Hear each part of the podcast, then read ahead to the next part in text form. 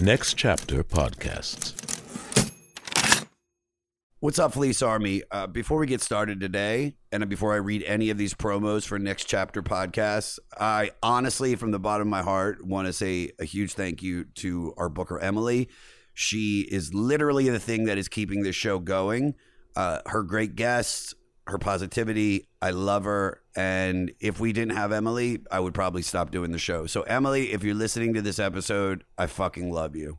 I love you. Come to a jam. Come to a show. Leave the house.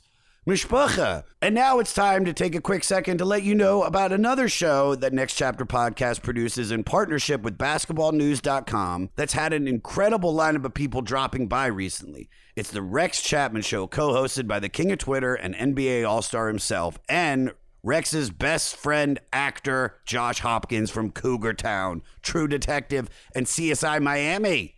I'm telling you, you won't believe who they sit down to talk with from the world of pro sports and Hollywood, like NBA champion Matt Barnes, Super Bowl winner Willie Colon, and international superstar Ice Cube. The episodes are funny, full of fascinating anecdotes, and give you an unguarded, authentic look into the lives of some of the most interesting people on the planet. So be sure to listen to The Rex Chapman Show wherever you get your podcasts or visit basketballnews.com to watch videos of the show. Now, back to the 500.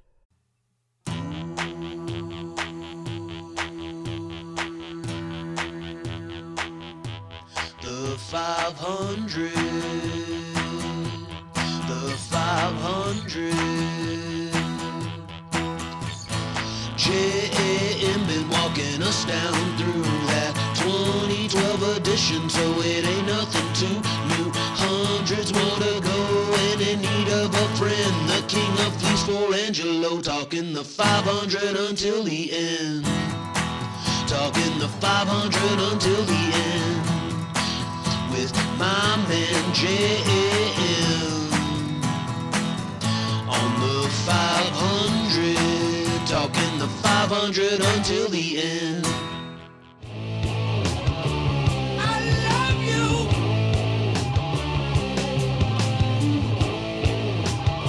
Oh, you know it. Are you ready to rock? The song is Sweet Leaf. It's by Black Sabbath from their 1971 record, Master of Reality. And it's also number 300. I can't believe it. We're at 300 right now. This is the 500 with Josh Adam Meyers. What's up, everybody? Everybody's been waiting for this one. Everybody. And to get Jim to do this, this took. I mean, I was trying to book Jim months ago, and and it just he was like, "I'm waiting for Black Sabbath. I'm waiting for Black Sabbath," and we got him. Came over to my house. He literally lives a block and a half away from me. Not even, like literally across the street. That's how much money we both have. We are multi multi millionaires. Uh, do you want to come see me on the road? Because I got a bunch of shit. September 9th and 10th, this weekend, I'll be at the Albany Funny Bone headlining. Uh, I'll be at the Capital One Arena with Bill Burr in Washington, D.C., September 15th. Wells Fargo Center in Philadelphia, September 16th. JFL Toronto doing shows and the goddamn Comedy Jam, September 23rd through the 25th. Then Mohegan Sun in Connecticut, October 5th through the 9th.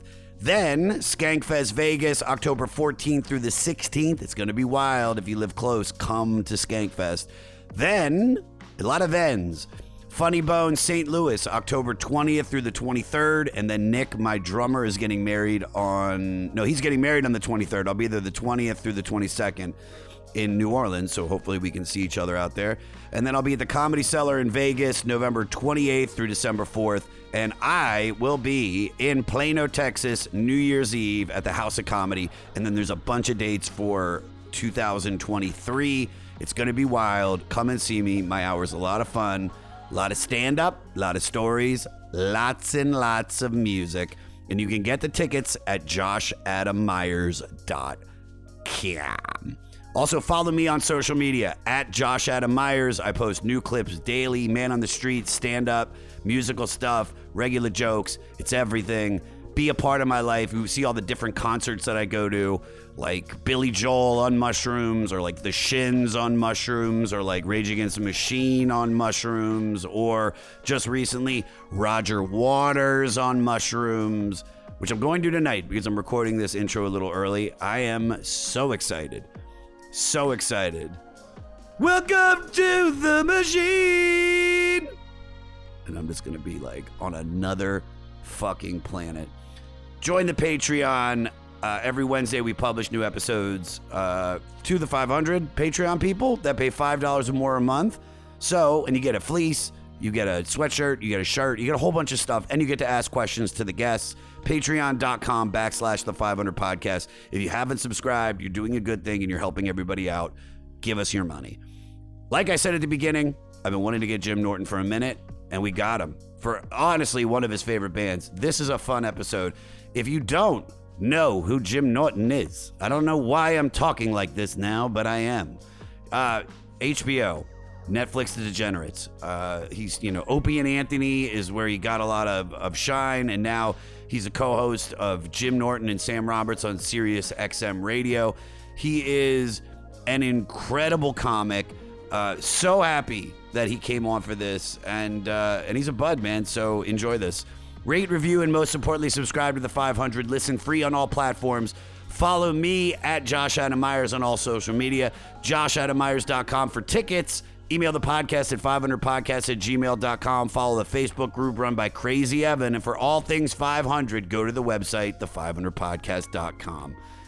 All right, Master of Reality by Black Sabbath. Here we go. Jim Norton. Jim Norton. This is I can't do this right now after being at Five Nights of Rage Against the Machine. How was that? Was that good? Uh, it was really good. Yeah, I was expecting it to be uncomfortable and hard to listen to, but it was really good. Oh, all right now. Gana, chicka, gana-na. Is it sad that this is my first real foray into Black Sabbath? no, I mean I understand because a lot of uh, you know people who didn't get into them. One of my greatest accomplishments as a man is getting Ben Bailey uh, into Ozzy and Sabbath. He's a comedian. He hosted. Cash Oh, I know. Oh, you know. Okay, good. I've jammed. I jammed with him at Madison Square Garden with Burr, and there's this great picture that I'll post where we're all surrounding Bill's drum set, and he's like, "Fuck yeah!" And in the background is Ben still noodling on the guitar, like not even having any idea that this like incredible photographer is shooting all. It was just great. Yeah, Ben. Uh, my greatest accomplishment is getting Ben into Black Sabbath. Um, I forget what record I started him with. It might have been Paranoid because that's like you know it's got the I mean, Paranoid and Iron Man on it and War Pigs. But then he was like, "What's the name?" And he got into Master Reality and he got into Sabotage and Sabbath Bloody Sabbath. So yeah, I understand if people just getting into it. I hope you pick up uh, more because all the stuff is amazing. Well, as you as you came in, I don't know if you noticed, but I was listening to Ozzy, I heard uh, the end of No More Tears. Yes, which I, I love that song because I love that. It's every, at, at the end of every stanza. It's just wow. My favorite Ozzy thing ever is the music video that he did with Lita Ford. Oh, close my eyes forever. Yeah. But do you remember the music video? vaguely, it was an '80s love song music video though. Which is which is against your that's against everything you stand for. No, I'm a sap. I like take my breath away. I'm Really? A, oh, I have weird music taste. Love uh, a good sappy love song. I mean, I, th- of course, we all love Rihanna's Umbrella, but there's also Love. a cover of it by uh, uh, some something Marie Digby, I think her name is, and I love hers even more. Yeah, I have very weird musical taste. I, I got you're you giving me your Rihanna song. I'll give you mine. Mine is Diamonds. You shine bright like a diamond. oh yeah, that's a good one. I too. love that Yeah, song. That's a great one. Back back to the music video though. There's the this famous scene in it where like Lita Ford, Lita Ford's in the studio and she's got like the you know the microphone's hanging. She's got the headphone thing on, and they do like this shot of her from the side. She's like, "Will you ever trust me?" And then they cut to like Ozzy, and he's like side. But like you can only see the back of his hair, and he's got that permed like like over dyed hair, and he turns with the weirdest thing. He's like, "No, I'll never be the same," and it's so close. I used to do that on stage. That was one of the first jokes I ever did. I have to see the video again. I remember the hair. Yeah. it was very. It was a bit of a Bette Midler phase. Uh, that was Ozzy in the, but surviving. I think that was around the time of the Ultimate Sin, which was a great, uh, it was a tough time for a lot of metal guys in the late '80s, early '90s when when uh, Grunge starts coming out and- but Ozzy survived all that, and he's made little adjustments through all these years. Um, and I think that's one of the things he didn't like about Sabbath is he wanted to change the direction of some of the music. Um, I love 13 though. I, I love the one the album they did in 2013 too. I mean, I love everything. I've never listened to it, but It's I great. this is what's funny. It's I, I and I'm I'm glad. Well, two things I want to catch on because you said you, you said that really that important thing about the late '90s, like like the heavy metal guys. Did you get into grunge? Not really. Um, like you know, uh, Nirvana's, uh, of course, the album they did Unplugged was very great. Was great. Yeah. But I know I never cared about grunge. Um, I'm stuck in 1977 to 1992. I mean, you know, I still listen to Kiss and Sabbath and uh, like I, I kind of don't change my musical taste. I'm very unbending. Was it that like as a kid that that start? Because I can pinpoint the moment I got into heavy metal when my dad took me to Sam Goody and I saw the poster of Eddie from Iron Maiden and I was like, "What is that? Right. get me that album." Because I just like the imagery. Right. And as a kid, that's like I loved horror shit and that was cool. And then Guns N' Roses and so on and so forth into grunge and now we're here. How did yours start with metal? I don't remember to be honest. It's too. It goes back too young. Like I just remember being obsessed with Kiss, like every kid in the '70s was. Yeah. It might have been around the time of Destroyer '76, um, or, or even '75. But they would have those magazines, and so you would see like the Black Sabbath cross with Black and Sabbath written in a crucifix with the A being the middle letter. So there was the imagery, like you said. So I, I I was aware of them and I liked them. I didn't like them when I first liked Kiss, but I would have to say Kiss is my first obsession and my Kiss is number one. I, I like Sabbath better, but Kiss is my longest running. Why? Why does the fast? I I I don't want to shit on on Kiss at all because I do like Sure. Destroyer. I love Destroyer. Great record, yeah. The the live show that I saw, I got. Um, but as far as like metal, like I would just call them. If you remove all the makeup of Kiss, they're just a rock band. But pretty much hard rock. Yeah, they were considered back then, though. It was considered heavier then than it would be considered now. But yeah, that's probably not the best example of metal. Um, but I mean, I, that was just by into that style of music or that hard rock. I mean, you know, it's like you, you would always they'd always be in the same magazines. And Kerrang would be them. It'd be ACDC, it'd be Black Sabbath, um, Judas Priest, Maiden, um, in in the eighties at least. So uh, I can't pinpoint exactly when I went from Kiss to Sabbath, maybe 10, 11, 12 in that area. Um, I remember the big tour when I was in high school was uh, Iron Maiden, Judas Priest, and this was with Dio, was with Sabbath, and it might it was Blue Oyster Cult. Uh, we talked about this the other day on the radio. It was a Black and Blue tour in 1980, Uh-huh. and Sabbath's Heaven and Hell tour, which was after Ozzy, but I mean they were still great with with Dio as well. Yeah. I just don't remember the exact date. I never got into Dio. You know, I like I- him as a person because he's tiny. I'm assuming He's a and little he- guy, and his hair's cool. I love him. I mean, uh, I mean, he was great with Rainbow. Uh, Man on a Silver Mountain, such a great uh, long live rock and roll. His shit solo stuff was great. He was great with. Um, he did three records with Sabbath, uh, and then in '95 they did Dehumanizer, Yeah. which was a, I thought an amazing, a very underrated album. And then they became uh, uh, uh, Heaven and Hell. Uh, there was some like trademark thing with Ozzy. and That's that's with. And I'm gonna fuck up the guitarist's name from Tony Iommi. Iomi. Okay, cool. Yeah. first, I didn't know if that was an I or an L, so I was like, it's Lomi. I know, I know. Is it low? Tony Tommy? Iommi. Dude, I've done that before. Uh, when we were doing the episode, it was with the Sklar Brothers and Big J at Moon Tower. We were talking about the Weezer Blue record, and it's produced by Ro- Ric Ocasek from the Cars. And, Yeah. and there's this, the, the fan shit on me because I kept saying Okasek. Oh, like okay. a fuck face. Yeah, that's fine. Yeah, mean, Tony Iommi. For, yeah, it's fine for a guy that's running a music podcast, trying to say that that's his brand. Dude, I co-host the UFC's podcast. There's so many different fighters from so many different countries. You get names wrong sometimes. It's, you know what I mean? Yeah. Like what you, you, you just do. Like it's it's the same in music. So good, don't good. feel Thank bad. Oh, thank you. Yeah. All right, Iommi. Fuck yeah. If you had to, if you had to give me a record that if I was gonna kind of dive into Ronnie James Dio, what would it be? What should I listen to? What's the one? Because I know Holy Diver. Holy Diver slaps. I love Holy Diver. Um, maybe Mob Rules, but no. Heaven and Hell. Um, Die Young is such a great song. Heaven and Hell is such a great song. Neon Knights is such a great song. Then again, Mob Rules has Country Girl on it, Sign of the Southern Cross. Like, there's so many. I, I can't because it's like picking. Well, we're doing Master Reality, but then it's, I'm to go, well, fuck, Sabotage. Like, I can't pick one and go, this is the album that defines, you know. Um, but I would say, yeah, Heaven and Hell. I'll just, I, that's a safe bet. It's a one as a person I want to get into. It's a really because Black Sabbath was another band I really wanted to get into because it seems like all the bands that I love, including Rage Against the Machine, everybody goes back. And and it's funny that you don't didn't really get into grunge music because people call this record not a heavy metal record. They call this the birth of grunge.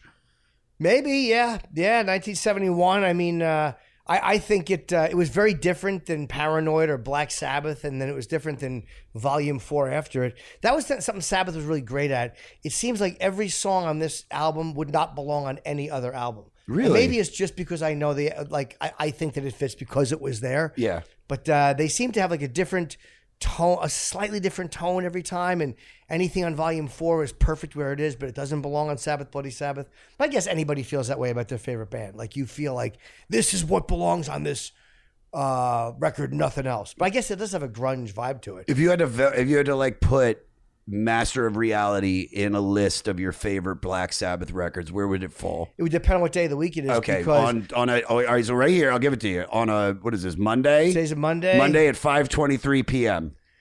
Um, I would put it. I mean, at this moment, because I've been thinking of it, uh, I would put it first. But if we were doing Sabbath, Bloody Sabbath, I would probably be thinking about that all day. Yeah. Or, uh, or uh, like uh, Volume Four is a fucking very underrated album. So, and I, I, I Sabbath fans even hate to say Paranoid just because it's such a famous record. But I mean, uh, Paranoid's an amazing, amazing album. That has all the hits on it, right? It- War Pigs, Iron Man, uh, Paranoid, Electric Funeral um, is a great song. Yeah, it's also got the Hand of Doom, which is a great song. Really, Ozzy liked to do a slow song every record, which Yeah. became love songs in his solo career. Yeah. And when you hear these slow songs, like Solitude is off Master Reality, and uh, it's great to. I love that he has that in him, like that he just wants to do. Um, changes is such a great. Love that song. I love the version by that one dude. Uh, I'm that, sure that you, old that old, Charles, uh, he's black. the singer. old black guy. And he's sweating his ass off, and oh my god, Hold on, Charles. It was the Screaming Eagle. He was. It was done. That was done at a Toronto radio station. Um, it begins with a B, I think. I don't remember his name, but it's it's an amazing. here I'll look it up. Uh, yeah, it's gonna drive me crazy. Oh, we got it. Don't worry. Not worry. Charles We Barnes. just, get, we just we just closed my OnlyFans page I was looking at. Oh yeah, I don't blame you. Yeah, it's a fine website. It's, a great one. My ex girlfriend's making uh, seventy five thousand dollars a month. I, you got you got to respect her for hustling and respect you for bagging somebody who was making seventy five grand a month. I got even better than that. I got something to even beat any of that, Jim. My ex fiance is married to Tommy Lee from Motley Crue. Oh, very nice. yeah, very nice. uh, That's a good one. I, I mean, for me, it's I think it's one of those moments in your life where you you could either go, oh my god, it's like holy shit, you know what a what a bitch. She's with somebody that I loved, or you could be like, be like, that's fucking awesome. Like I fucking I cried when Motley Crue lost the American Music Award to Poison. when fucking Kickstart My Heart lost for Unskinny Bop, that shitty fucking song. And nothing- Kickstart My Heart's a great song. Great, great song. Could do that whole album, Doctor Feelgood. It's like it was like they, you know, they all had cleaned up and they're putting out this incredible record. And then I think one of the first pornos that I owned was his sex tape with Pamela Anderson.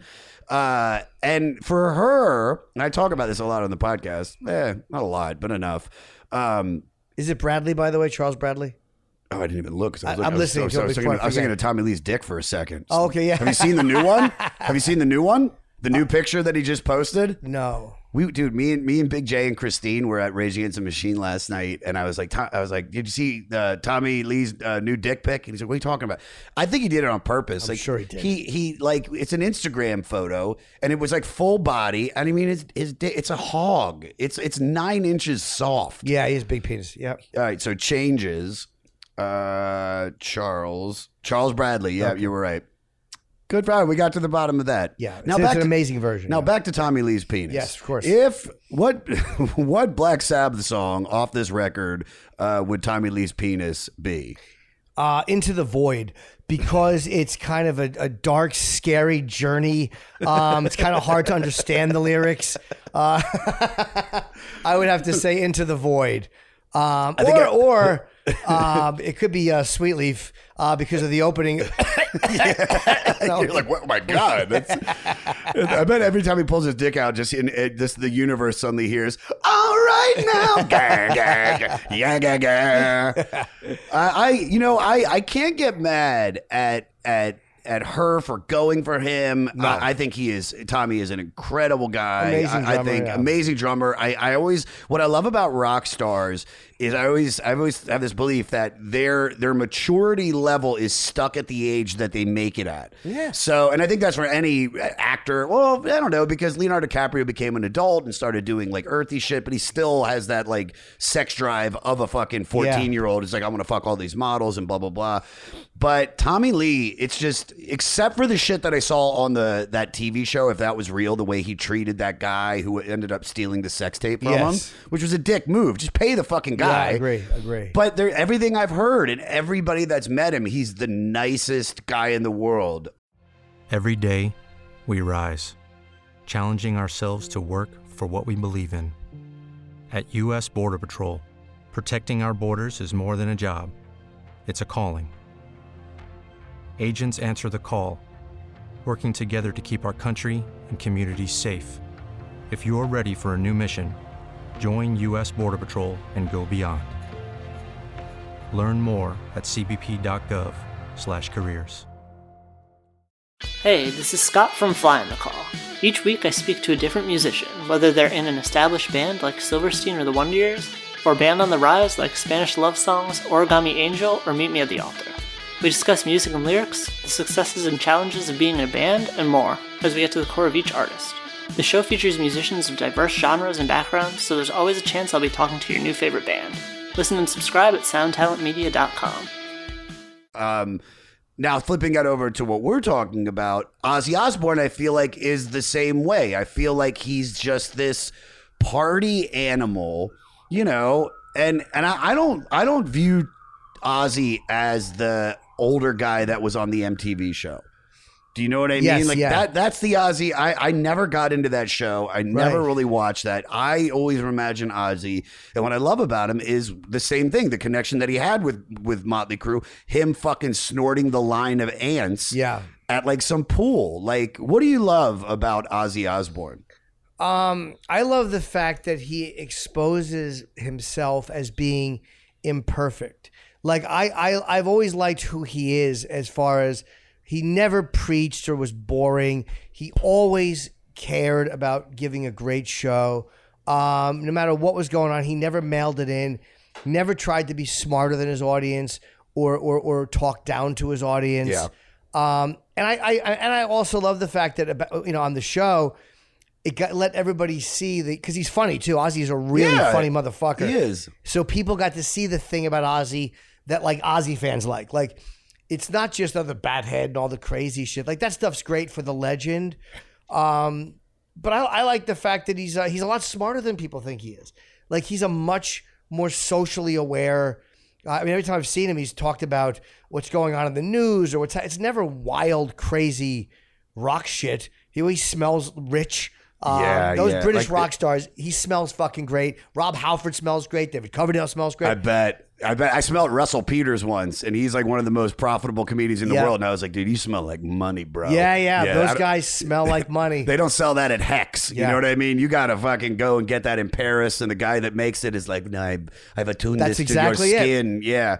Ozzy's a British gentleman, even though he comes from no money and he went through all this crazy stuff. Sharon kind of civilized him. Yeah. and they are just very, very upper class British people. That's what I think of when I think of him as just being in, him in a ten million dollar house, just kind of you know just walking around and being more comfortable in that situation than people would think he is. Did you were you drawn to him? And, and maybe this is just me. Be I know you're how old are you? Do you mind me asking? 54. You're Oh, no. 54. So I'm 42. So I got Ozzy at fuck. When did I get? I remember the first thing I saw Ozzy was like "Bark at the Moon," like that, like 83, yeah. that album cover. And I, you know, like I said, I was into horror, so I was like, "Ooh, what is that?" But I never was a person I think that dug into Ozzy's music until he started doing No More Tears. Like I loved War Pigs. Uh, but I love the Faith No More version of that. Okay, is that yeah. is that is that lame? No. Now that what was that on Nativity in Black? There were a cou- couple of Nativity Black, Nativity Black Two, where there was a couple of tributes to Sabbath, where all these great bands did Sabbath songs, and maybe it was on one of that. It was on uh, From Out of Nowhere, Faith No More's first record. Oh, it was that their was, record. But that was that was it was their Oh, record. okay, okay. And that's what drew me into it. And if I have to put both side to side, I think they're both equally good. I mean, trust me, I'm going to go with Black Sabbath because it's theirs and Sure. they wrote it. But I fucking got into it because of Faith No More. Well, who's the guy from uh, Les Claypool does an amazing version of Electric Funeral. Uh, what's the name of the band he's in? Uh, oh my God, Uh, Primus. Primus.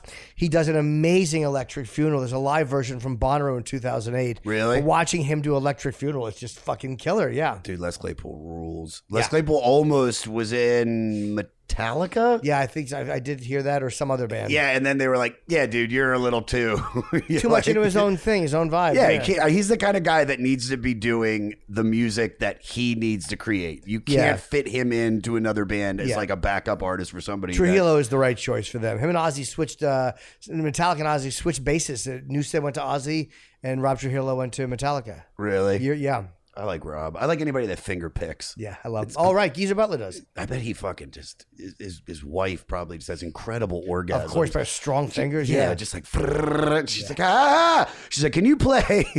Can you play the breakdown to one for me? Yeah. It is crazy to not use a pick. It's insane.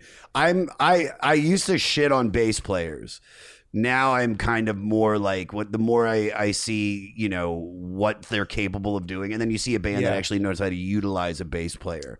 Speaking of bass players, like what do you feel about the makeup of this band? Do you feel for this record all the guys that are on it shine? Perfect. Yeah, and Geezer was like the lead lyricist, the bassist. So, I mean, he's I think he's the one who suggested the name Black Sabbath, and he wrote the majority of the lyrics. Not all of them, I'm sure. And I've heard all these bootleg versions, Master Reality, and all these older like War Pigs, where they would come up with the riffs. And then Ozzy would just kind of, I think Ozzy did contribute because he would just talk through the, you know, like almost like just say anything that came to his mind to get the the rhythm of the song down. Yeah. So there's all these alternate versions to Into the Void and all these songs of Ozzy just singing at times gibberish because he's just spitting out words to see how it flowed with the music. Who did Um, fuck wait, who did I just I, I think it was a record on this where Oh no no no no no no no! I, I know exactly what I'm thinking of. There's have you ever heard of this Scandinavian band called Sigur Rós? No. Uh, I had a show in the Upper East Side. I, they came out in the early 2000s. I kind of heard a couple songs. They speak in Icelandic or Scandinavian, whatever the language is. And uh, I'm a fan of Radiohead, so I listened to a couple tracks. Like, yeah, they're good, little, little airy, little kind of psychedelic rock or whatever. And I put them away. And then I went to go do a spot on the Upper West Side, and I was running late, and I show up, and they're like, "Ah, you know, you've already missed your spot time, and we've already kept going on with the show." And I was like, "Oh, no problem." At the Beacon Theater was this band, uh, Sigur Rós, and they were doing a night there, and they had just started. So I was like, "Oh, fuck it, I don't have a show until late. I'll just go to this concert."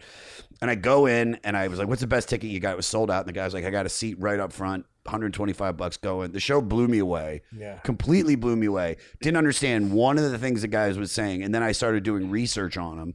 And a lot of musicians do this when they're writing a song, they just start making up words like gobbledygook, like you were Yeah. saying, like Ozzy Osbourne does, Yeah. just to fit phonetically. Yes. And then they go back and they go, okay, what would the words be to put in there? Yeah. And this guy, not only is he does he do that, he just keeps that on the record. So he's just Oh. making up noises.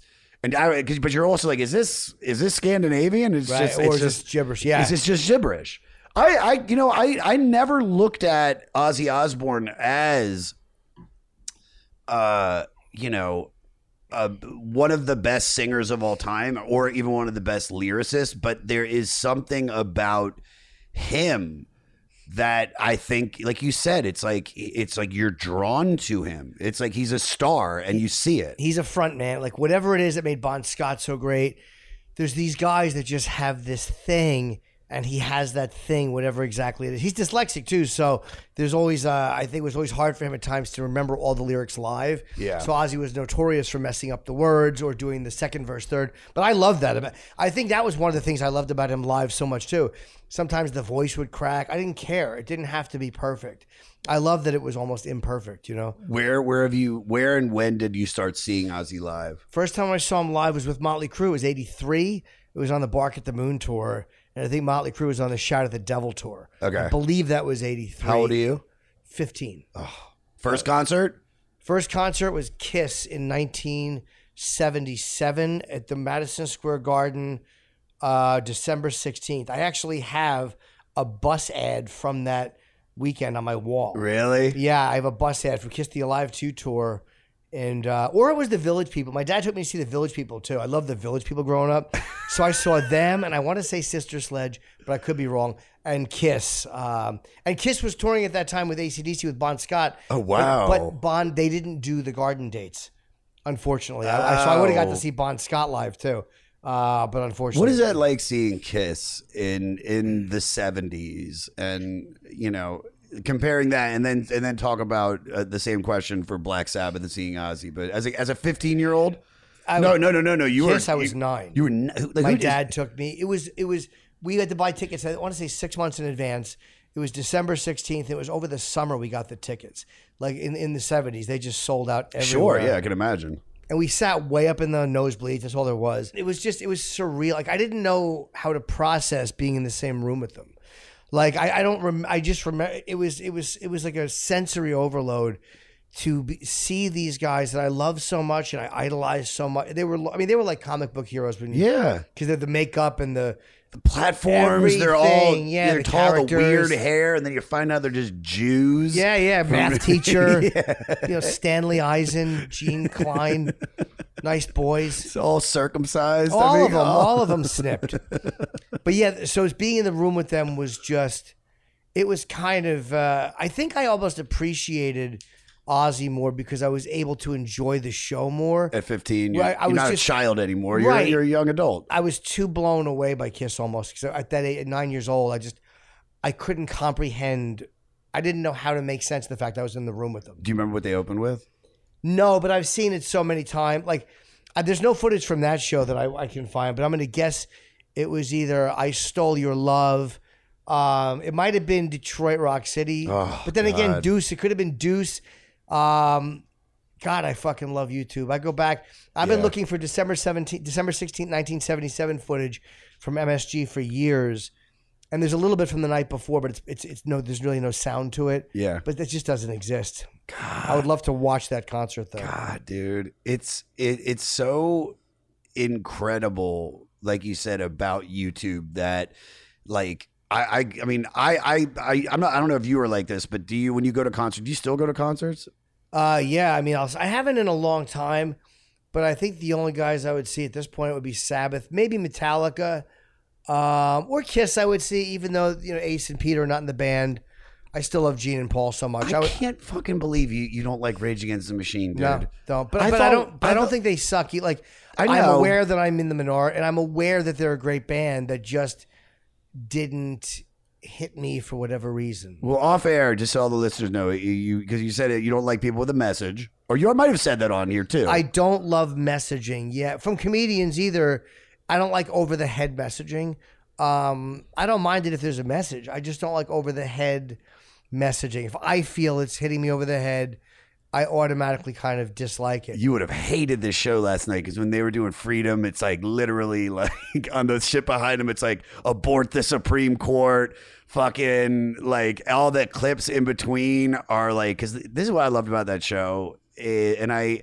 I, I've never really seen a lot of bands do this where they just they opened with just saying we're Rage Against the Machine from Los Angeles, California, and then they didn't talk to you again Oh. the whole show. And they just they do four songs, take a break where they just sit on stage and they would show these images behind them that were that were very Sure. hammering in the world is fucked up. Yeah. Could be like just a cop standing there, like an ICE agent standing there with a dog and like a, one of those police dog things, and then somebody being chased, and then another one was like a boat in the middle of the ocean and a helicopter flying around it. Right.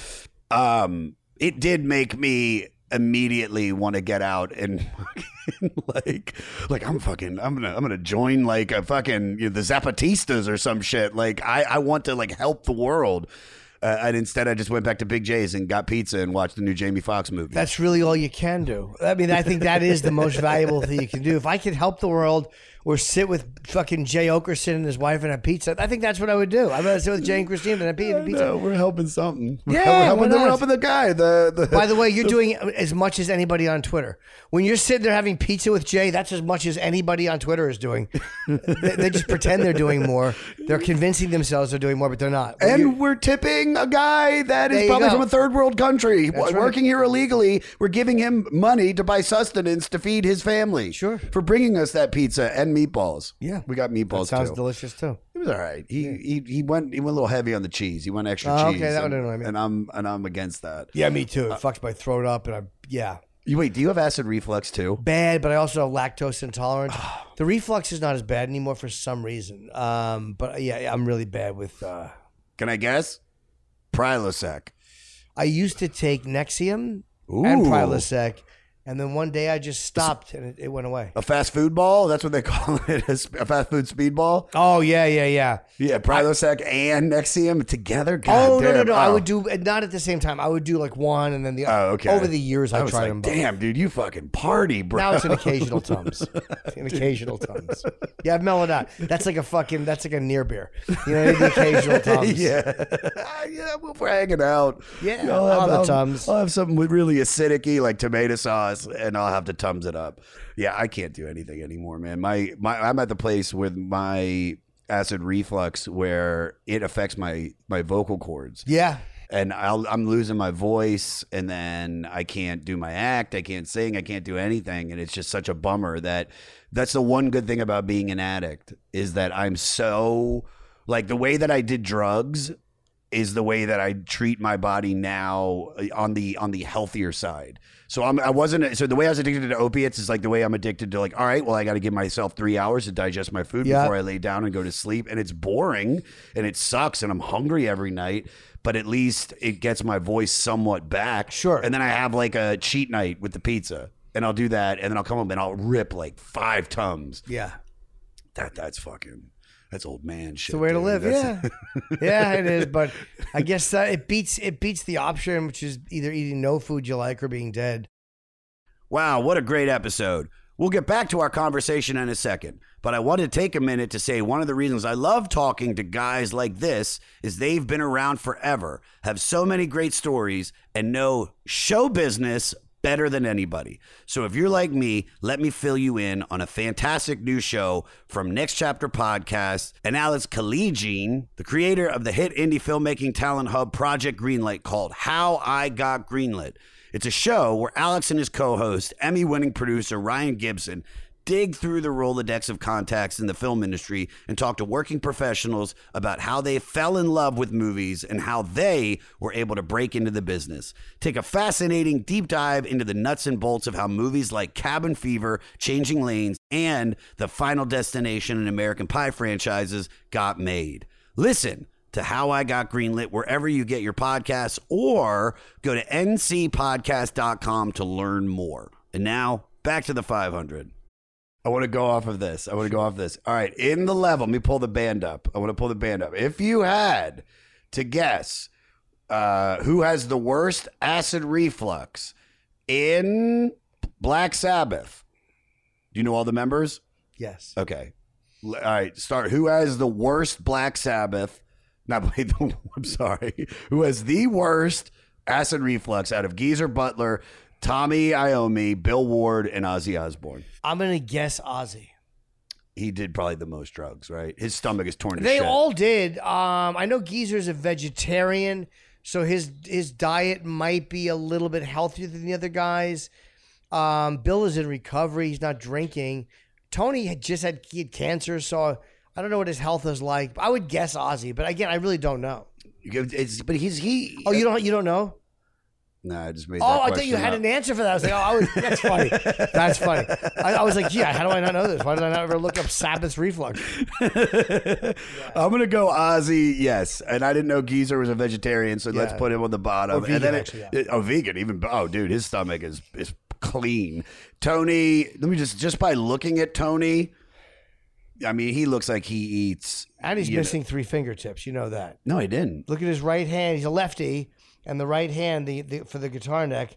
There's pictures of it. They were cut off in a factory accident, um, and and those are fake fingertips. It's very easy to see. It's funny that you say that because I, I read I have all these like bullshit facts about them and what I read was he might have been the originator of using thinner strings uh, for playing and it's I guess it's just because it's like I mean you if you use thicker strings I mean you'd have to like have calluses here I don't think you get calluses on your nubs can you Right, I don't know. Well, he had, again he has these rubber things on there, oh which enable him to play because he was already playing at one point. Um, I think he left Sabbath, went to Jethro Tull, and, and then came back. Yeah. Here's, here, let's do some bullshit facts. Let's see what we got. All right. So, Uh, yeah, Billy Corgan was from Smashing Pumpkins. Was the one that said "Master of Reality" is an album that spawned grunge. Ah, okay. So that's coming from a guy that was really big into grunge. Oh, here it is. Uh, Tony has been credited as a pioneer of lighter gauge guitar strings. The tips of two of his fingers were severed in a steel factory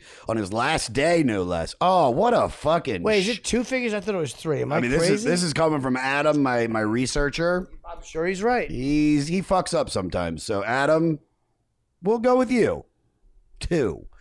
Uh, his last day. I'm gonna look this up right now. You're probably right. Oh, but you're double checking my math. No, no, no, no. I'm gonna uh, give you credit, but I believe that you're correct. If you're saying it, um, You're gonna you're not gonna believe my researcher Adam I am absolutely incorrect. I'm sure of it.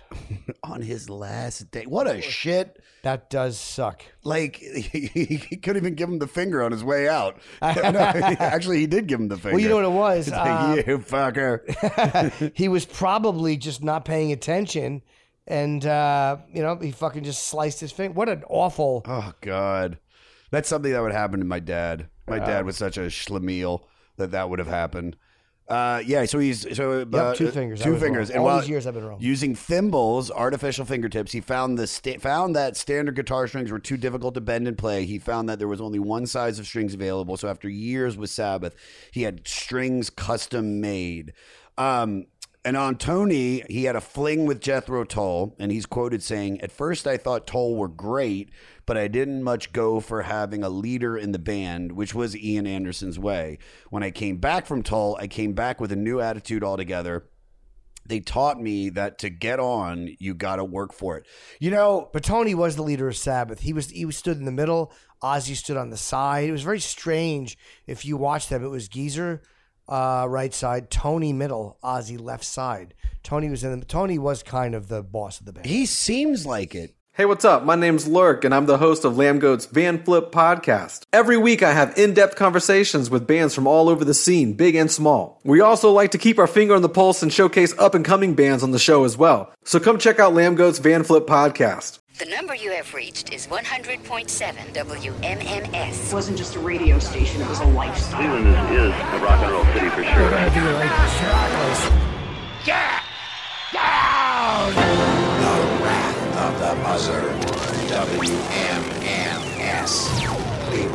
The rise and fall of one of the most iconic radio stations in America. Profiles, The Wrath of the Buzzard, PROH Files. Subscribe now wherever you get podcasts. You know, in in all of the pictures that I've seen, because I've I've I've only se- I've seen them. I've seen. uh, Did I see Ozzy or did I see? Uh, no, no, I saw Sabbath because I went to Ozzfest and they played one of the years in the Yes, early two thousands, and it's just on all the imagery of Black Sabbath. Yeah, you're right. Well, also Tony kind of is the one. He, he's just he's an interesting looking guy Yeah. too, and maybe that is because he's the leader in the way they place him. But he sticks out. He's got like interesting hair. You know the the goatee or beard or whatever. He's you know he's he's like very. He could fit in with the way he looks. He could fit into Jethro Tull. Yeah, he could. He could. He, and his hair was like in those old videos, 1969, 1970. He had a big puff of, uh, I, I mean, I, I love him. Obviously, I, I have the best fan picture of anybody in Sabbath Tell history. me, tell me. um, at the Rock and Roll Hall of Fame induction ceremony, I was able to Metallica introduced them. Yeah. I was able because I'd had lunch with Tony Iommi that day because he was pitching something at XM. That's March of 2006, and at the Waldorf, and I snuck backstage, and my friend with a five megapixel camera has me and all four of the original members as they're holding their Rock and Roll Hall of Fame trophies. Oh, dude. They're all wearing s- suits. Um, I have it on my wall signed. It's the greatest thing I'll ever own. dude. I'll never own a better thing than that. Oh my god! I mean, please tell me you have that like framed. And It's fucking- framed in museum glass and signed by all four. Oh god, that's so cool. And they like so obviously, it sounds like you have a relationship with these guys. Yeah, whatever. I've used their music to walk out to. Um, I've walked out to Wicked World. Um, I've walked out to um, a National Acrobat. I've walked out to uh, also uh, Hole in the Sky for for my specials. So in order to do that, the band has to sign off individually, and uh, I had to pay publisher money, but the band always gave it to me for free. Like Ozzy, Geezer, Tony, and, and Bill didn't take any money. Um, and I've interviewed them all, and I've gotten to know them, and yeah, it's Who was the first one you met, and how did it kind of grow into? First one I met was Ozzy. It was 1997. It was um, me and Jim Florentine. He was being interviewed at MTV. Okay. And um, I didn't do photos back then, but we got backstage. He was doing this TV interview, and I got to get an autograph. And Florentine goes, Jim, Jim, get the picture. So I stood up and he, he took a picture of me and Ozzy. It's a great, great shot. But Ozzy was the first one I met. Ozzy was the first one, and then how did the rest evolve? The rest, uh, around 2004 5, when Opie and Anthony came back on, I was interviewing them. Um, so I think I met, it might have been Bill Ward next. Bill, Tony, and Geezer, I interviewed all in one day backstage at Ozzfest. Yeah. Um, it might have been Geezer and Tony together, even. Uh, they were doing some signing at Ozzfest in Philly that I was recording at. Hard to say because they were all like within a day or so of each other. But I interviewed all three of them, um, and then we would get Ozzy on the on the air years later. You know, Who do you think you're you would say you're closest with? oh Ozzy without a doubt. really? Oh yeah, yeah. easy to talk to guy, like easy Yes. to get along, like He's great. Yeah, yeah. The- I haven't seen him in a couple of years 'cause I haven't, I have, you know, but I was in LA one time and I, I just texted him hello about something and he goes, Where are you? And I said, I'm here. I'm in LA. And he goes, Well, come over and I'll play the new record for you. So I went over to his house and just sat, it was just me and Ozzy in a room listening to his new record. He premiered uh, uh, some of the stuff for Sabbath's album in 2013. It's, I, I'm, it's just, you can't ask for more as a fan. oh my god. You can't ask for more than to hear that in his house. Did you get to just look inside his refrigerator? I would love to know. I bet it's like it's just set up perfectly. Like It- you know you what know I what- mean? Like really nice waters all like lined up. I've seen inside the cabinet. I have been in his kitchen, but I didn't. I didn't go through the. Um, the, the li- I think that they had somebody bring us beverages. Okay. Uh, but I did see one of the cabinets, and there, and there was a whole bunch of something. It was like a protein drink, or it was something healthy. and I'm like, I'm like, what a fucking. He's got Ensure. I thought Ozzy has no problem taking dumps. I'm sure he can shit anywhere. No, it was something like that. You would think, oh yeah, that's kind of tasty. I would like that. And of course, he had a thousand of them because he's a fucking addict. Yeah. Uh, but they were all beautifully lined up, and I'm like, this is a nice home. It's it looks like Ozzy's house because there's like a little bit of cru- crucifix kind of decorations, but it's not cheesy. It looks like a millionaire heavy metal person's house. Like Oh, it's so tasteful. The shit that that they have around that lets you know whose house it is, but it's not overdone. I mean, that's the thing that's so funny about him is that this is a guy that was so heavily addicted to drugs and known for it. Like known for. I mean, that's Yeah. why, in a sense, if I'm maybe I'm wrong, uh, and I got to check the little facts that we got here, but he was he was kicked out because of his partying out of Black Sabbath, right? Yeah, which is really, uh, you know, because I mean, Tony, they were all doing blow. Sure. I mean, uh, they were all doing pounds of blow. So I think Ozzy was probably just the most unpredictable. Um, I, I've seen so many guys interview, like Joe Elliott said Ozzy was a great guy to judge a debaucherous life against. Like, if you wanted to live that life, he was a great guy to judge it with because you go, if I ever get that bad. Exactly. I had friends like that. When I used to do coke, it would be like as as long as I'm not this dude, then and you keep him around so you could be like, oh yeah, he's. But the, the funny thing was, he was looking at me like, this is. I don't want to be Josh. Right. So- Yes. That's what Ozzy was. His, his value to a lot of guys was that. Like they would be like, well, if I ever get as bad as Ozzy, I'm never, I'm going to stop. It just it just blows my mind that like that a show with him on MTV would be so popular, being you know being basically pitched to the teenage generation, teenagers in early twenties, which is what MTV's like core demographic is, eighteen to twenty four, and it to be so fucking popular. Well, it was honest, and it, there was no take twos. They, I mean, it's not like assisted reality today. They shot for nine months, um, and it was one of those things where it was honest, and everybody knew who Ozzy was. And then just to see him yelling for his wife with a ponytail, go uh, uh, like not sure how to use the remote, and like all these things that a dad does, and just to, for him to show himself as a person like that, um, and remove any any imagery or any, uh, you know, to kind of have fun with. Yeah, I'm a fucking. I'm the heavy metal madman, but I'm terrified of my fucking wife yelling at me. I think everybody loved that about him. You couldn't not love this. Uh, and then Sharon got sick with cancer, and they like they showed you all these real interpersonal things, and you're like, they're just a regular family. Did that make you love him more? Or Oh, did yeah. That, oh, I so mean, yeah, that, yeah. that just that just built up what you already loved about him. Yeah, I mean, because I already knew that he was like. I'd heard so many interviews with him. He was so funny, and he, again, he's willing to be self-deprecating, and he doesn't take any of it too seriously. Um, and I was familiar enough. I mean, I learned obviously. I, I didn't know all the stuff that they showed in the show. Yeah. But uh, it was the stuff that Ozzy fans already liked about him. Like that's who the guy we like. That's who he is. Yeah. What's your best? What's your not best? What's your favorite version of Ozzy Osbourne? Is it Sabbath, Sabbath Ozzy, or it's hard to say. I mean, I love the uh, the the first ten years, but I I equally love Blizzard of Oz, Diary of a Madman. So much of the stuff he's done since. Um, it's really really hard to say. I would say yeah, maybe Sabbath, but then again, if you get me on a if you put on SATO on Diary of a Madman. I'm like I fucking I love that. You if love you put it. on something out of 2013, which Rick Rubin, Rubin produced, I love everything off that record. Do you know what I mean? Like every because his personality is so tied into his music. So every phase he goes through musically, there's something with his personality that comes with that. So it's like it's, it's like oh yeah, I love this version too. I love that version. Too. Yeah. you know what I mean? yeah? Who do you think's taking the torch from him? Like is Who's- take, you know oh. what I mean? Like who would you say is was is there ever another sort of Ozzy? You know, I think there's guys that go out of their way to be over the top badasses, shocking. But what they miss is this thing that he had was a sense of humor about all of it. He was always funny. Yeah. Um, you know, he always poked fun at himself, and he had great. He was a really funny fucking dude too in interviews. Um, he would always he had great jokes. Like he was just a naturally funny person, and I think that coupled with the fact that he had the reputation for being a maniac made him so lovable. So it's kind of hard to to think of anybody who has that combination. Okay, well then to fly it to what we do, who would you say is the Ozzy Osbourne of comedy? Um, I would definitely say I'm not, although I've drank piss, so it's probably as close. That's something that might Ozzy might not even go for.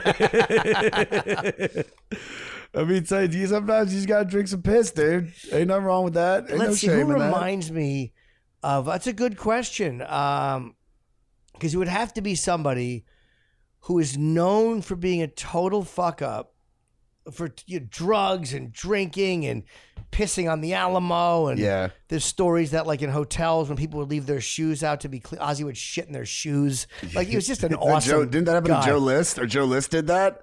Did he? I Uh, didn't Joe, know. Yeah, did- there's a famous Joe List Good for story Joe. where That's he, an Ozzy thing. That Good was what got him to quit drinking. Oh, okay. he shit in some girl's shoe. That's an Ozzy, old Ozzy story. He- uh, he would do it on the road. So But that's he's the exact opposite of that off state. You know what I mean? Like undrinking. Like Joe's such like a like a neb. He's not even Jewish, but he's so nebbishy, like uh, just like afraid of stuff. So I don't even think that you could say that. The shit in the shoe, though. I mean, that's that bumps you up to fucking rock star Oh, it's status. just though. fantastic. Yeah. And the fact that when Motley Crue, there's a great uh, documentary called "Don't Blame Me." It was done in uh, I want to say '92 or something, 1991, yeah, about Ozzy, and they're interviewing Nikki and um, I think Mick Mars, and it was so interesting when they were talking about that tour with Ozzy, and they were trying to out crazy each other. like Ozzy would do the ants or he would lick up piss and then they would do something fucking crazy, TVs off the fucking roof. Yeah. And, and then he said one night Ozzy just came on stage, uh, like it was they were all just drunk all the time, and they had just done this killer crazy fire show, and he came out on stage in a dress and just lifted his dress and said, "Let's go fucking crazy." And it's funny, like that's not a thing you do when you think you're cool. That's a thing you do when you're kind of just having a good time with this whole crazy. Yeah. That's not something somebody does when they're trying to be the coolest guy in the room. Yeah, Manson. Manson was was just somebody that I would say is kind of Oh, like yeah, Marilyn you know, Manson, but no, but he doesn't take him. He doesn't laugh at himself. He takes himself too seriously. On You know what I stage, mean? he's very intense. Yeah. Yeah. but even on no no, you, I'm fuck on stage. Oh. I'm talking about off stage. He- I, everything. I, I there's a great podcast called Rivals that I've been listening to about rock band feuds. Like usually, like there's one about like uh, what, uh Blur versus Oasis, and then the two guys. There's an episode about the two bro- uh, Gallagher brothers, and there's one about Manson versus Trent Reznor. Yeah. And I listened to that episode, and it just made me like dislike Manson so much more because he could never. He just he seems like I like I like his music, but he just seems like a fucking douche. And then all the shit with Rachel Evan Wood, it's even worse.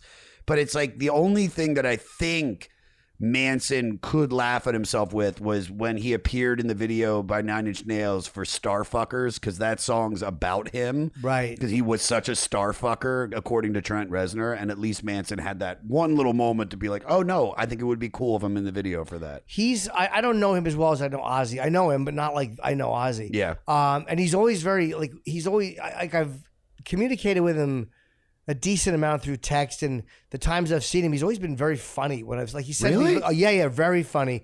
Um, just talking about fucking uh, you know whatever wa- is going on in the room, and I saw him backstage the first time we met in person. We've been texting for a year. Yeah. And then uh, it was just him in a dark room eating fruit. So I sat down and we ate off a fruit plate. It was very gentlemanly. I'm like, I thought this was going to be crazy. He was just a nice guy. Ma- Marilyn, can I have that last fig? Yeah, do you mind? Are you eating that? He's like, well, you can have the melon. I'm, uh, and, and the texts are always very funny. I, I complimented him on some song. Um, I, like. I guess it was a song that he wasn't thrilled with. I'm like, dude, I love that version. He goes, "That's because you're a pussy." I'm like, yeah, you're right. Anybody that will make fun of me for liking his music, I can fucking, I can get down with that. What rock star uh, are you friends with that that is that's still to this day? Is it Ozzy that blows your mind that you have a friendship with? Um, Ozzy. I mean, of of all the people I've gotten to know, but I don't fanboy out or out. Like you know, like I'm comfortable being around him now after all these years of just kind of over the years. You see him a few times a year, a couple. But I would say Ozzy because he's one of my favorite people, and I'm comfortable enough with him now just to sit there and eat something or have a conversation about something where uh, politics, whatever, you know, just whereas a guy like Paul Stanley, who I still love, I don't know well enough to be comfortable around. Yeah. So I would still be looking at him going, You're fucking Paul Stanley. That, that's all I would think. Yeah. Whereas when I'm, when I'm with Ozzy, I don't just think. Nah, you're I love Ozzy. that. I love that. Yeah, I get that. You just uh, please, please like me. Please don't say something stupid. You're I'm such a fan of yours. And after a while, you know you're not going to. Like after a while, like I know even if he said something I didn't agree with, I wouldn't care. Like because he's just a guy. Like he's just a dude, and he's gonna have opinions. And Yeah. um, he's always treated me really nice. Like he's been very, very uh, genuine. Once you can get past, like you know, again, everybody wants something from him. With guys like that, I noticed the thing you have to be willing to do is not need to talk to them every day. Like he usually responds when I text him, but I'm not going to text him every day or th- every two weeks. Like you have to let those guys have their life and not always be trying to be their friend. You don't always have to reestablish that you're friends. You know what I mean? Yeah. And I think people make that mistake a lot with people in public life is they think you always have to establish it. Like you don't need to. They know who you are. They Yeah. like you, and that's it. You I see know. them when you, You see know, them. It's funny that you say that because I, I just hope I didn't overload Brad and Tom from Rage Against the Machine by after every show just being like that was fucking insane. No, no, that's great. You know, people see you, you see in a show complimenting them on a great show on his Yeah. big fucking first tour after 20 years. That's dude, cool. I, I, I went like, are you dying? Yeah, she's fine. I want you to get back to the question that you said was good. What comic do you think is is the Ozzy Osbourne of comedy? And it doesn't just have to. I mean, it, you know, it- I would say Stanhope. If I had to pick a, you know, but it's hard. yeah, I can Stanhope is known for being fucked up uh, and imperfect, uh, and he goofs off. He doesn't care. He's obviously very funny. He's brilliantly funny, But I would say Doug Stanhope reminds me the most because he's a guy who'll come on a podcast and say something crazy or be fucked up when he gets there or get more fucked up when he's there. I would say Doug if I had to picture someone who captures that spirit. But while, all the whole while he's doing stuff that people love. People love Doug because he's genuine. Yeah. So yeah, I would say Stanhope. I could see that. If you had to compare yourself to one of the members of Black Sabbath, who who do you think it would be? Um, again, my I can't say Ozzy because I'm never the front man, I- and I like being knowing Ozzy. I can't say Tony because if I had cut my fingertips off, I would have quit the business and hung myself. I have no Yeah. strong constitution, and I never would have been able to create something that amazing. And I can't say Geezer because I'm not disciplined enough to stay with a vegan lifestyle, and I don't have the creativity to come up with the type of lyrics he came up with. Yeah. Um, I would say Bill, um, because he was the one that they sent to talk to Ozzy to boot him out, and he loves Ozzy. Um, and I would say I would say Bill, uh, and I love Bill Ward, and he's sober, and he's you know he's such a fucking you can't not like Bill Yeah. Ward. So I would say Bill Ward. Not that I think I'm a great guy, but Bill was the odd man out. I think in Sabbath, like when they reunited, they used Tommy Clufetos and not him. So I would say uh, Bill. Okay. I, I think I would say I'm Ozzy because I've I I have energy. I am the front man, and uh, I have uh, snorted ants. Oh, okay. Probably. That's definitely yeah. They made their way into Yeah. it. Like you know, I used to do. I used to do, but not coke though. I did. I did it with painkillers. Yeah. Like you okay? You're are you dying? All right. Let's let's let's start wrapping this up. I've got questions from some people.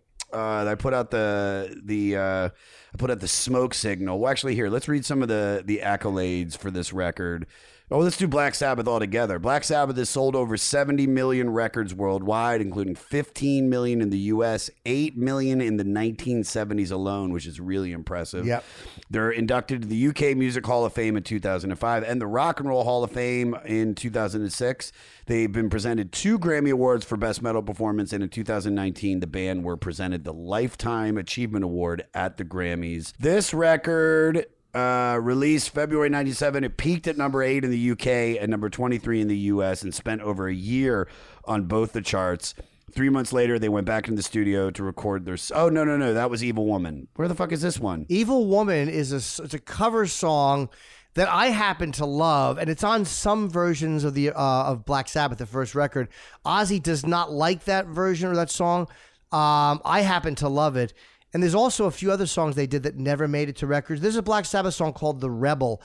It's one of my favorite Sabbath songs ever. It's not on any records. It almost sounds like a sitcom theme. It's from like 1969.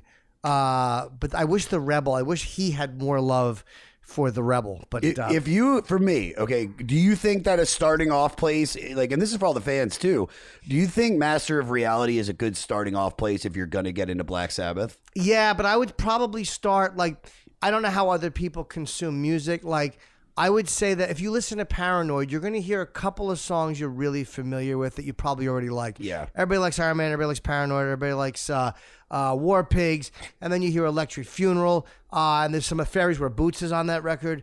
But then again, Master Reality is just it's fucking heavy. I mean. Uh, uh, it's it's very underrated too. Like after forever, everybody talks about Children of the Grave. Uh, Sweet Leaf's a big song. I love Sweet Leaf. But I Lord love- of this World is fucking amazing. After Forever, I remember using uh, either After Forever or Children of, this, of the Grave. I wrote them as lyrics and gave them to my gym teacher because he accused Sabbath of being devil worshippers. After Forever, and I gave him that. He goes, "Oh, I was wrong. These guys aren't," because he was like a real religious Christian Yeah. who eventually died of a coke overdose. Uh, yeah, fuck him, dude. Yeah. just do coke. Just don't Chr- Christ coke. Same thing. um, that's funny that you said "Into the Void" because that's probably one of my favorite songs on Incre- this. it's incredible. It's uh, it's to- it's Tony's. Uh, he's cited as saying it's one of his favorite Black Sabbath songs ever. Um, I also feel like "Into the Void" is like this is it's dude. It is such a like. Like there, you know that that that that style of music, stoner metal. Uh, I would put like early Queens of the Stone Age. Do you, do you like them, Queens of the Stone Age? I'm, fam- I don't love them, but not Really? because I, not because they. I think they're bad. I just never listened to them. really? Yeah, no. You should listen. Listen to their first. I think you fuck. If you like this, you would love Queens of the Stone Age. I love Age. Dave Grohl, but um, But this is be I'm talking about the stuff that they played before he even joined the band for Oh, that. okay. He only came in for one record. I'm Oh. talking you go back, they had a band called Kyuss. Kyuss, there's another band called Fu Manchu that is so this record. And then there was that band that came out in like the mid 2000s called Wolfmother. Do you remember Yeah, them? sure, sure. We Do you like them? Because that's just a blatant They're rip like- off of this. They're like a Zeppelin. They sound more like Zeppelin, but they were good. They were, I, I enjoyed them. Yeah, they're. I mean, that first record was actually pretty good. Uh, but I listening to that and then listening to Sabbath, you're like, you're like, oh, You you're, see the influence. Oh my god. Yeah. And and Soundgarden covered "Into the Void" on Badmotorfinger. Oh. Um, yeah, dude, this is like this this band. I mean, this is not. This ain't your mama's band. I mean, this is, you know, fucking After Forever, Amazing song. Sweet Leaf, Children of the Grave.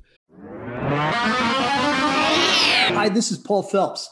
And this is Monica Strutt. And we're from the Daily Music Business Podcast. We're joined by a number of other really great hosts in creating daily content with great advice for independent musicians just like you. That's right. We put out episodes daily on all topics from music marketing to branding, advice on signing with a manager and label, and anything else you need to uplevel the business side of your music career. We've got it covered. Subscribe to the Daily Music Business Podcast today on your favorite podcast catcher. Subscribe today to the Daily Music Business Podcast on your favorite podcast platform. There's so much good shit on this record. Like this, I was so happy to see this come out. And then when it didn't have the big hits on it, I was like, oh, that's cool. Is that album coming up on the list? Because I would have thought, I didn't know how many records from them were going to be on there.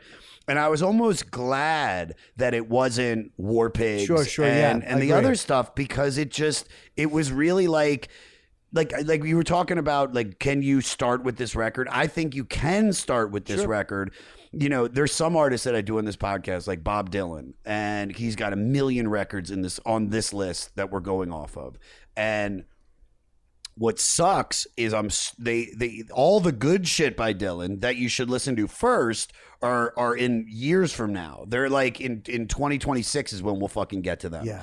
We're starting with his older shit.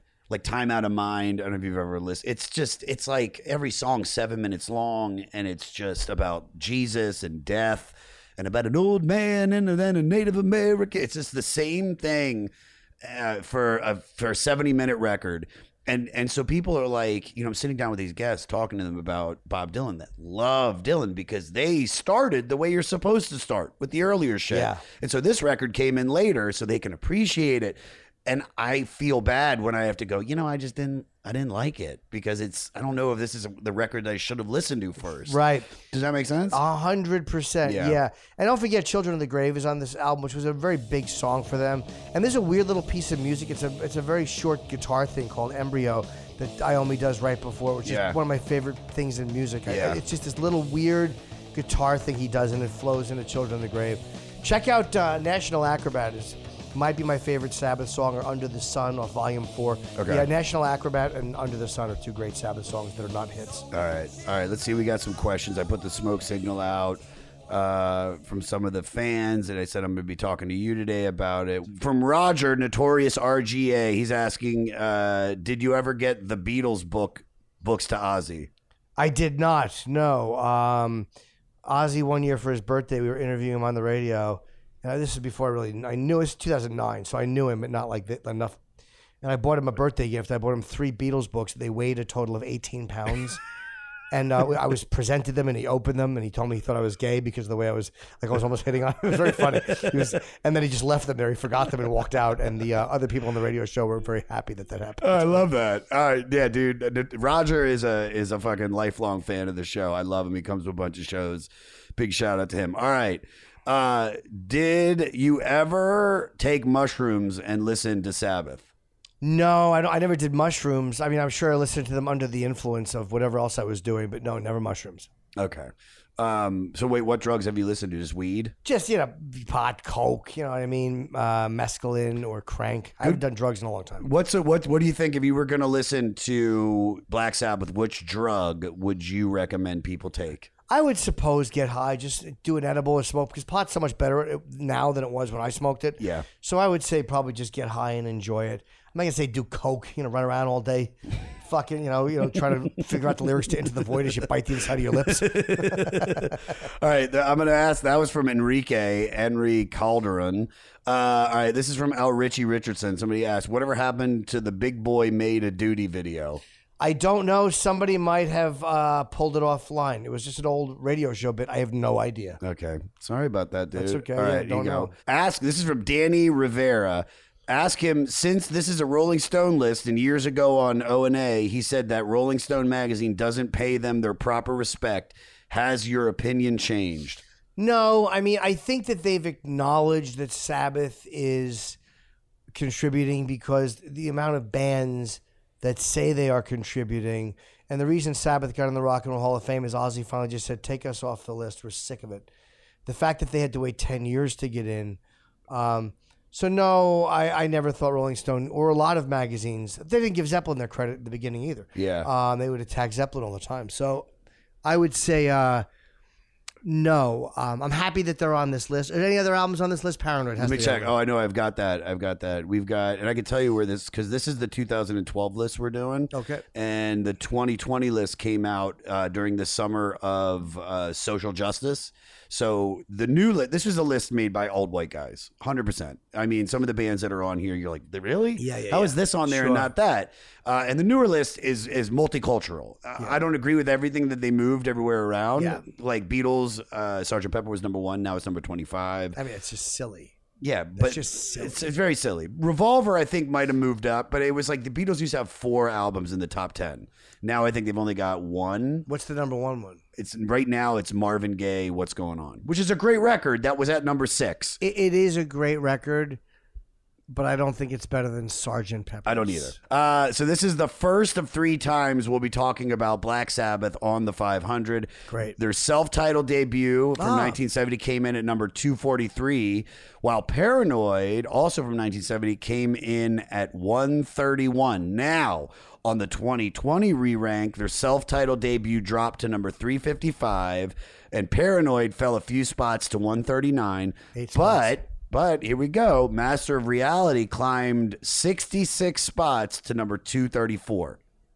All right. So there you go. Three albums. Do you out of those three albums rank what you think they should be? Um, I would say of the, I would say my, I would, I would say it goes Master of Reality, then Paranoid, and then Black Sabbath. But there's no reason for that. I'm just, That's just you. yeah, I mean, I can't because it's just. I love Never Say Die. Fucking our last album, and they hated each other. Ozzy doesn't like that record at all. I think Never Say Die is one of the best title tracks they did. I love it. Yeah. Fucking love it. Yeah. I love it. I love that you love them. I Oh. love that you love them, and I've tried to get you on this podcast for years, and you Thank were you like, you were me. like, I'm waiting for Black Sabbath. Yeah. I was like, that's in three years. We talked about Wings at one point, but I wouldn't have been able to do them justice. Like Yeah. I actually listened to the record. It might have been Band on the Run. It was. And uh, I liked it. I was like, this is better than I would have thought because I'm not a big fan. But I felt I wouldn't be able to do them justice. I, I wouldn't be able to talk knowledgeably about them other than reverence for McCartney, which everybody has. Um, and I, I didn't want to just, ma- I wanted to talk about something I really was No. passionate about, you know? I'm, yeah. This is so much better. I, I love that how much you love them. I love the stories, and uh, and I'm just glad that you live half a block away. Yes. that's even better. It's insane, people. We're not going to say where I live or where he lives, but let's just tell you, we both literally have the same number as we're literally. uh, Like you go Yeah. through those buildings, you're in your My place, Your yeah. place much shittier than mine. I live in a palace, guys. I live in a palace, and my dog protects me. Who ate a blanket? All right, um, I've got a couple questions I ask everybody. I'm going to throw an Yeah, extra rush. one in. Um, I ask everybody these questions. What's your favorite song on this record? Into the Void. Me too. I could have easily said Children of the Grave, though, but I'm going to say Into the Void. All right, what song? And I got to pull up which one I picked. Which song on this record do you skip over? I don't skip over any. I'm going to guess the answer for a lot of people would be Solitude because it's such a pace change. Yeah. Um, I happen to love that song, but I, I can't say any. There's no songs on here I skip. I, I love Lord of this World, and I love Into the Void, Solitude. I love Embryo and Children. I love all of them. Yeah, because yeah, I was gonna say it's like maybe you skip over Orchid, like because but I'm like nah. It's Oh, just, Orchid, yeah, I, I I think this album flows, but I, I Solitude is actually the one that I was like, yeah, it just doesn't know if it fits completely on the record. Yeah. but it's not a bad song. I know what you mean, but every every album has. There's a great song they did on Technical Ecstasy called "She's Gone," about a relationship ending. Ozzy, like again, that changes on Volume Four. He always puts something. I think he liked to have that change of pace. Yeah. Well, I I mean it's I was putting on I don't want to say her name, but I was putting on my Amazon Music thing. And I just had Black Sabbath playing, and then they're it's like hard rock, heavy metal, heavy metal, and then Changes comes on, Yeah. and it was such a nice palate cleanser Yeah. that it was like, oh, and then then it went back to another hardcore song, Sure. and you're like, oh my god, that's I needed that, I needed Changes. All right, this is a two part question. Sure. Uh, one, is this a fuckable album? And two, if you have a sex playlist already, what song are you pulling off this record to put on the sex playlist? Um, I don't have a sex playlist. If I did play anything during sex, it'd be taps. Um, but I would say that uh, no, this is not a fuckable playlist. It makes you feel aggression, or it makes you feel like uh, something, but not sexual. Like I think my dick would just lay on my balls during No, this record. really? Yeah. I think you can fuck to this. I can't have sex to music. really? No. I'm all music. I'm Never. all music. Never, never. I get too distracted. You know who else you that you completely said the exact same thing was Brandon Boyd from Incubus. Oh, really? Because he said, but he said it in a much more like, you know, when you're having sex with somebody, you're merging with them and you're connecting on a level that's deeper, Oh. and you need to be present. And you're just like, yeah, dude, it'll affect my dick. Yeah, because that's the truth of it. You know, that merging shit can can, can take a, a fucking hike. Here's the problem: whenever I'm fucking somebody, I'm pretending there's someone else, and the music screws me up. All right, touche. All right, uh, I'll do. I'm going to ask this question, and then I'm going to do the final one. Um, what is your favorite uh, Ozzy Osbourne story in the history of Ozzy Osbourne? Doesn't even have to be one that you're involved with, but also then it's going to be a two part question. What's your favorite story uh, that you've ever had with any rock star, including Ozzy? Uh, my favorite Ozzy story. Wow. Um. Uh, boy, let me think. There's one where apparently Sharon came home. They were on a hotel in Japan. Yeah. And Ozzy forgot that she was on the road with him and brought a Japanese hooker back to the hotel room. And he forgot Sharon was on the road with him. I think that perhaps it had a couple of drinks. Uh, that might be one. Um, I mean, one. the ant one is fine, but that's not my my favorite. Shitting in the shoes is, is one of my favorites. But I think that Japanese hooker. That's great. Because he's so afraid of his wife. I just think, like, what a fuck up that that is. Oh, Sharon, sorry, this is. I don't know who she is. she, are you dropping off towels? Oh no! Yeah, that- put your clothes back on. I don't know if that's true. I hope it is. Um, I don't know if that story is true.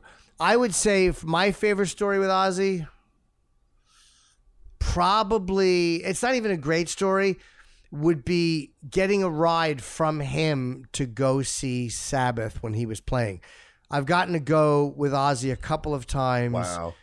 to travel to the venue. So just sitting next to him in the back seat for an hour, just talking and having conversations, uh, and then going to see them standing there on the side of the stage and watching Black Sabbath. Wow. I don't think any him introducing me in my special was pretty amazing. He introduced me.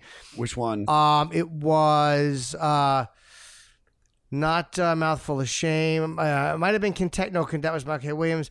It was probably. Um, oh God, I did it in 2012. Did you say Michael Kenneth Williams? He introduced me in one of them. Yeah, That, that's he's that's my. Well, I mean, he was my buddy in Yeah. Oh, I Baltimore. love him. He's such a good dude, man. Love like him. I when he worked on the Wire, I worked on the Wire. We were neighbors in Baltimore, Oh. and we fucking partied together. Yeah. we partied. I'm gonna. I, I gotta tell you the story, but one night we all went out partying. I was hooking up with this girl, and we went back to my place, and me and the girl went upstairs, and him and my roommate were downstairs, and. Event, I'll tell you what event happened. My as I'm up there with the girl, he starts walking upstairs, and my roommate's like, "What are you doing?" And he goes, he just looks at my room and goes, "I like to watch." And then he, wa- then I'm in my bed with my eyes closed, getting a blowjob, and the girl's butt's here, and the door is like right there. And I look up, and there's Mike just standing in the doorway. I'm like, Mike, what are you doing? And he's just like, Oh, my bad. He starts closing the door like, Good for him. Good for him. and, then, and that was it. That was it. yeah, that's pretty awesome. Omar's coming, dude. You bet he is. uh, yeah, no, please be offended was the special uh, where Ozzy. Uh, I wanted him to into camera. Please welcome Jim Norton, and it would be showed on a giant screen uh, when I came out on stage. So he did that from his toilet in his house. I love that. Yeah, so that's probably my favorite. I love that. All right. Uh, and then the last question What is your elevator pitch to get somebody to listen to this record? Um, it's probably the heaviest record they did. Um, lyrically, it's really brilliant. There's stuff on there like After Forever, which is a great departure lyrically and thematically from what they had done. Yeah. And fucking Tony's guitar work is amazing. I'm Yeah. a really bad elevator pitcher, so I don't have a television Yeah. show. I was suck. like- I was like, dude, you're listen not- to it. I love it. I fucking love it. There's my elevator pitch. Ozzy's fucking great in this. Tony's fucking great in this. Oh, god. Uh, promote away, please. Anything you want to promote. Uh, JimNorton.com if you want to see me. A bunch of gigs coming up, and uh, that's about it. Follow your social media, too. You've been posting videos, and they're great, man. Thank you. The It's usually me fu- bombing. Yeah. Yeah, dude. But you bomb with such grace. Thank you. Such grace. I've Uh, adapted to it. Yeah, I'm used to it. Um, I would yeah, just go go to my social media. I don't uh put stuff up that much, but when I do, I try to be interesting. do it. Uh, you were, this was great. Thank, you. This was fun. I loved it. the one and only Jim Norton, ladies and gentlemen. Uh, follow him on all social media at Jim Norton and check out jimnorton.com for his fall 2022 tour dates. He rules. He rules. Go see him. For listener shout out, one more time, DJ Morty Coyle. I fucking love you, buddy. Uh, he's he's the man. He's my recommendation for for bands to go see. He's just like go see this band. All right, but we got a new one for you for new music. We have the Toronto-based hardcore punk band Cancer Bats, who actually put out a Black Sabbath tribute album in 2013 under the name Bat Sabbath. You're listening to the song "Psychic Jailbreak" off their 2022 album of the same name, and you can find the links at the500podcast.com. We want your music. Send us your song and we will play it. I don't care if it's farting into a microphone, we will play it. 500podcast at gmail.com. Send the song there. Next week, it's Weezer Week. Uh, we're doing their blue record. Dig it.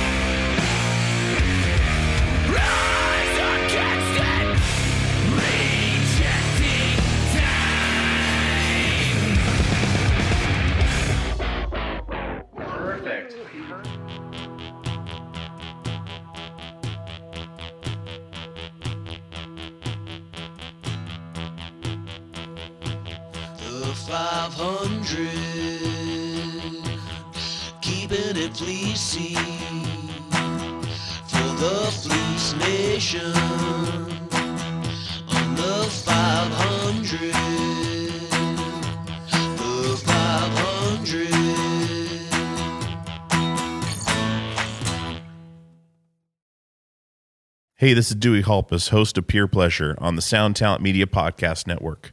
Join me each week as I explore another long form conversation with one of your favorite musicians, actors, comedians, or creatives. From Chino Moreno of the Deftones, John Gourley of Portugal the Man, to Fat Mike from NoFX and Ian MacKaye from Fugazi and Minor Threat, we go all over the map. From Fallout Boy to Slayer, Peer Pleasure has it all. Check us out now on Sound Talent Media. Ever wonder what a punch from Elton John feels like? Or how you'd cope with having turned down the chance to be in Nirvana? Or what signal Keith Richards gives when he wants you to get the hell out of his hotel room? Fans of Too Much Effing Perspective don't have to wonder because they've heard these exact stories and a jillion others on our podcast. I'm Alex Hoffman, former tour manager for Radiohead. And I'm musician and comedy writer Alan Keller. On the TMEP show, we get guests like Nancy Wilson from Heart, Jeremiah Fraites from the Lumineers, and Modern Family's Julie Bowen to tell us things they may have only shared with their therapist, clergy, or a TMZ stringer. So join us on Too Much Effing Perspective. That's E F F I N G Perspective. The only podcast you crank up to 11. Next Chapter Podcasts.